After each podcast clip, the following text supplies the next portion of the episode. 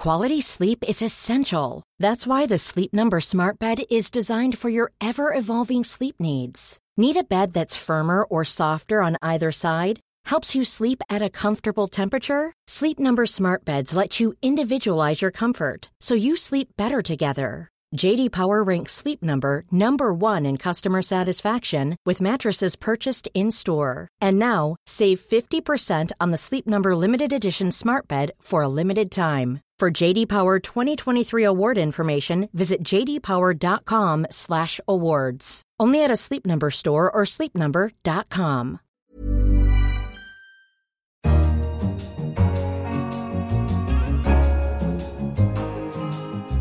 Hello, I'm Philip Coggan, the Buttonwood columnist of The Economist. Welcome to Money Talks. Coming up on the programme, growth in the Eurozone is slowing down. Is that a sign of future problems or just a sniffle? Some on the ECB, including the president, might be looking at the slowdown and using it perhaps as a reason to hold off making any big decisions. And why the harder the Brexit, the softer the cheese as far as Ireland is concerned. Authentic buffalo mozzarella doesn't have to be Italian. Oh no. So, if you're looking for the taste of Italy, Buongiorno. look to Cork. First, commodity prices are rising. Oil prices now are above $70 a barrel. President Trump's tweet that oil prices were artificially high could have a significant impact. The market is particularly sensitive at the moment to geopolitical factors and the repercussions they cause. Henry Tricks is The Economist's energy and commodities editor. Henry, oil is obviously the one that most people are interested in and causes most economic damage. Why is that price rising? Well, it's been a combination of things, but the market has been getting tighter for the last year and a half or so. And we've got to a point now where OPEC and Russia, who've been trying to engineer a deal to cut back production enough so that stocks of oil reach their five year average levels, they seem to have succeeded. And so the market, for the first time in a long time, is actually looking tight. And at that moment, it becomes particularly susceptible to comments, fears, and there are any number of geopolitical issues out there that are basically underpinning higher oil prices. And actually, you see this throughout the commodities markets as well. In the metals markets, in the grains markets, geopolitical factors have suddenly become the thing that everyone's talking about and everyone's terrified of. So, Iran, would that be one of the biggest factors behind the rise in the oil price? Yes, the fear, I guess, that the Trump administration will no longer waive sanctions on Iran is leading to the possibility that Iran would take some of its oil out of the market, not not necessarily a lot, but some of it. And again, at, at, a moment when the markets are tight, that could be one of the factors that's pushing oil prices higher. There's also concern about sanctions on Venezuela if its elections next month prove to be particularly controversial. And you know, Venezuelan oil production is plummeting at the moment. So extra oil taken off from the country that sits on one of the world's biggest reserves of oil is another factor that's basically pushing up prices. And if we go back a couple of years, the Saudis and others were trying to force the oil price down to try and drive the US shale producers out of the market. Has that failed as an idea? Yes, it has failed. The shale producers are there. They're trying to pump as much as possible. There's a question at the moment about how much they can pump because they're beginning to come up against capacity constraints just in terms of pipelines and that sort of thing. But with oil prices now above $70 a barrel, this is a particularly good time for the shale producers. What's quite interesting, and yet another geopolitical factor that's um, been sort of lobbed into the oil markets since last Friday, is the fact that Donald Trump tweeted on the oil price right in the middle of an OPEC, non OPEC meeting, announced that he felt that oil prices were too high, artificially high. And this could represent quite a significant move because he is effectively looking at higher gasoline prices in America just as the driving season is picking up. There's midterm elections later on this year. He's clearly worried that consumers are looking at higher prices and saying, you know, what's behind this? This is a bit like a tax increase. We've actually got less money in our wallets as a result of these higher prices. So you know, you may have thought that America would love higher prices because that benefits the shale oil producers, but not to the point where it starts to hurt consumers. And this is why Trump is involved. And what could he do about it, though? Well, a tweet is just a tweet. um, but he could. I mean, there have been efforts by American presidents in the past to jawbone the market lower. He could get on the phone to the Saudi crown prince and say, you know, look, you know, this is not on. There is even speculation that they may try and reintroduce a version of the Sherman Act that was used to break up Standard Oil all those years ago to try and hold OPEC accountable as a monopoly uh, or as a cartel. So there, there are things that he could do, but ultimately the ball is really in Saudi Arabia and Russia's court. Oil is not the only price that's been moving. Aluminium, aluminum, has been quite volatile recently. What's going on there, Henry? We had another example of how geopolitics is just messing with these markets. The aluminium price has risen dramatically over the last couple of weeks because of the US imposed sanctions on Rusal, which is one of the world's biggest aluminium producers out of Russia. This took a lot of aluminium straight out of the market. Rusal accounts for about 6% of global production. But this week, the Treasury actually revised its view on sanctions against Rusal and eased them to the extent that it's possible to keep on trading with Rusal for months longer than they'd stipulated beforehand, which caused a huge fall in the market, in the aluminium market on Monday, an 8% fall, which was the biggest decline since 2005. All this is a reflection of just how nervous investors, speculators, producers, everyone must be about the influence of politics on, on markets. From Rusal with love. Henry, do you think this is a great commodity super cycle again, or is this just one of those temporary blips that you can get in prices? I think that this is still a temporary blip. I don't think that we are back to the races again in commodity prices for the next few years. I think what's worrying at the moment is the level of speculative longs in many commodities markets, particularly oil at the moment. And that's always a risk factor. When people go too much on one side, there's the opportunity of a, a sharp sell off.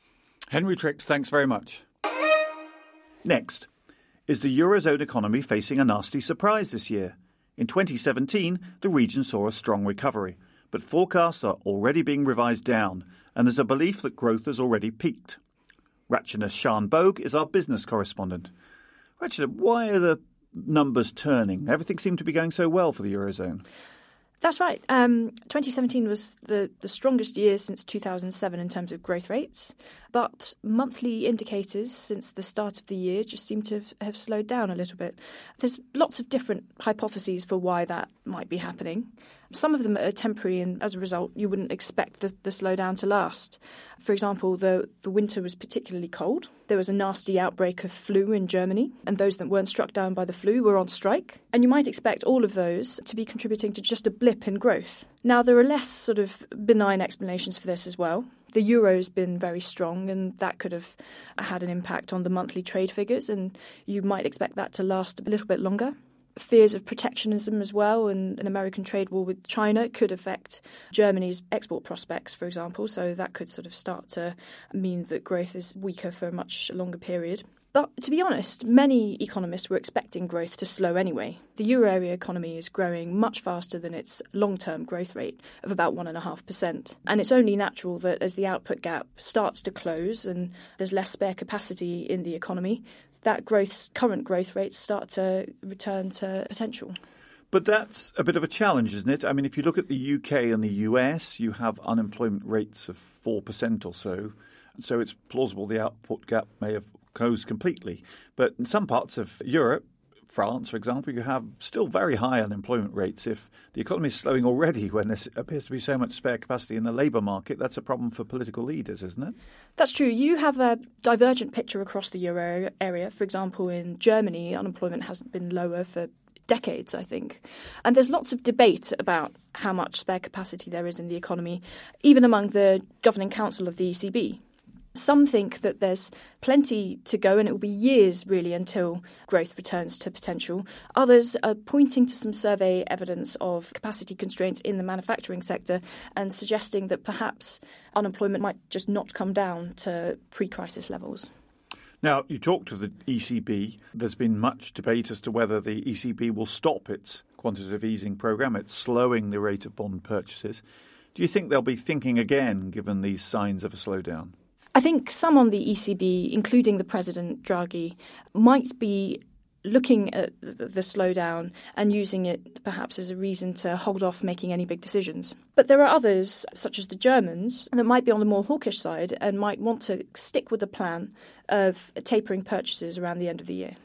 Now, it's not just the Eurozone that's slowing, is it? The UK is also seeing a slowdown. Last year was seen as the great global synchronized growth period. 2018 doesn't seem quite as positive as last year. That's right. I mean, Q1 in general seems to have been slightly disappointing across many countries. And with lots of risks on the horizon, it, the outlook just doesn't seem as rosy as um, 2017 was. Rachana, thank you very much. You're listening to Money Talks on Economist Radio. Thank you to the listeners who got in touch after last week's show we discussed the departure of Sir Martin Sorrell from WPP. One listener said, having worked for some of the digital industry titans like Yahoo, Apple, and Microsoft, and subsequently seen, internally, the shift from traditional media investments to digital, your assessment that margins are being squeezed is both accurate and undersold. I predict massive agency closures within companies like Dentsu Aegis, WPP, Havas, OMG, and Publicis, as tighter consumer data laws come into effect and the fiscal agendas of big brands move towards dealing with big ad tech companies directly. Another listener commented on our coverage of the US Postal Service's story. The retail post offices could remain US government property, which would be responsible for their upkeep. The US government could guarantee the existing pensions but require a privatised USPS to fund new pension obligations for new hires. A private USPS ought to be able to obtain a banking license and offer no fee retail banking for consumers. The point is to offer no frills banking to people who probably have no bank account and those who want to avoid the fees associated with their current bank account. Hopefully, the banking and postal arms will be fully integrated as well and offer access to US Treasury savings bonds and T bills. In those circumstances, I support USPS privatisation. We love to hear from you. Please get in touch via Twitter at Economist Radio or email us at radio at economist.com. Finally, a slightly cheesy story. Cork is miles away from Naples, but it's where Johnny Lynch's buffalo roam and where he gets the milk to make his prize winning buffalo mozzarella. The dairy industry in Ireland is considering moving away from production of cheddar Britain is the main buyer of cheddar, but Irish farmers are worried that Brexit might change that. So they've fermented a plan and are embracing the production of cheeses such as mozzarella instead. Tom Wainwright is The Economist's Britain editor. So, Tom, doesn't everybody in the world gorge on cheddar? No, apparently not, actually. I mean, here in Britain, people absolutely love it, but worldwide, the only countries with really big appetites for this stuff are Britain, Ireland, which is obviously a smallish market, and the US, which is a massive market but has plenty of its own producers. And this is a bit of a problem because Irish producers are wondering where on earth they're going to sell all this stuff after Brexit if it's harder for them to export to the UK. They make 200,000 tonnes of the stuff every year, and now they're wondering where they're going to sell it. How dependent on our market are they? How much of production uh, is sold to Britain? The majority of it. So if you look at all the cheese made in Ireland each year, about 90% of that is cheddar. And of all that, something like 60% goes to the UK. So it's a very, very big chunk for them to potentially lose. And what about Ireland's issues in moving to these other cheeses? Can you just easily switch to mozzarella? Will other European consumers accept the idea of Irish mozzarella? Well, that remains to be seen. It's difficult for them. They're looking, it's not just mozzarella. I mean, one big company there is uh, making Jarlsberg, which is a Norwegian variety, and others are said to be looking at Edam and Gouda and other ones. Uh, the brand could be an issue, um, although actually most of the Irish cheese industry supplies the food industry. So they're not selling stuff directly for retail, they're selling it to uh, go into ingredients for ready meals, uh, topping for pizzas, that kind of stuff. So the branding might not be a massive uh, problem. Technically, though, there could be some issues. One of the uh, features of the Irish dairy industry is that the milk supply is very, very seasonal because the cows there feed on grass, and so they produce loads of milk in the spring and summer, hardly any in the winter.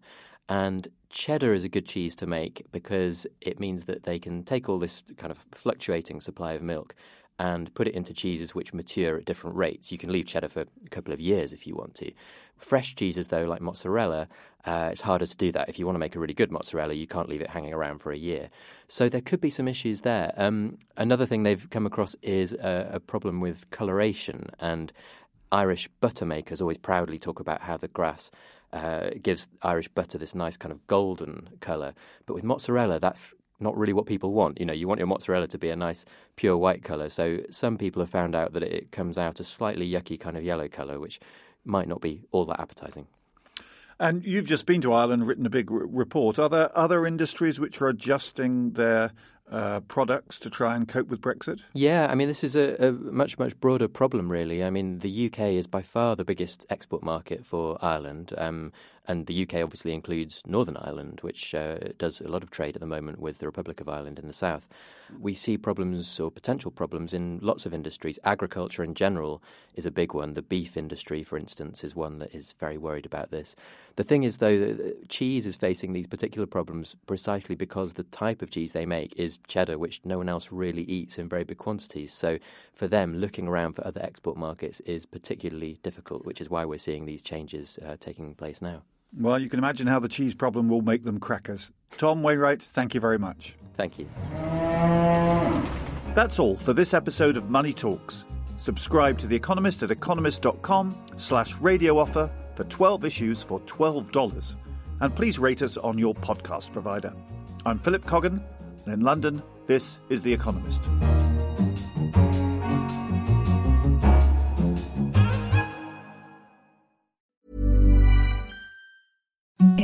The softest sheets you've ever felt. Now imagine them getting even softer over time. That's what you'll feel with Boll and Branch's organic cotton sheets. In a recent customer survey, 96% replied that Bowl and Branch sheets get softer with every wash. Start getting your best night's sleep in these sheets that get softer and softer for years to come. Try their sheets with a 30-night guarantee. Plus, get 15% off your first order at bollandbranch.com. Code BUTTERY. Exclusions apply. See site for details.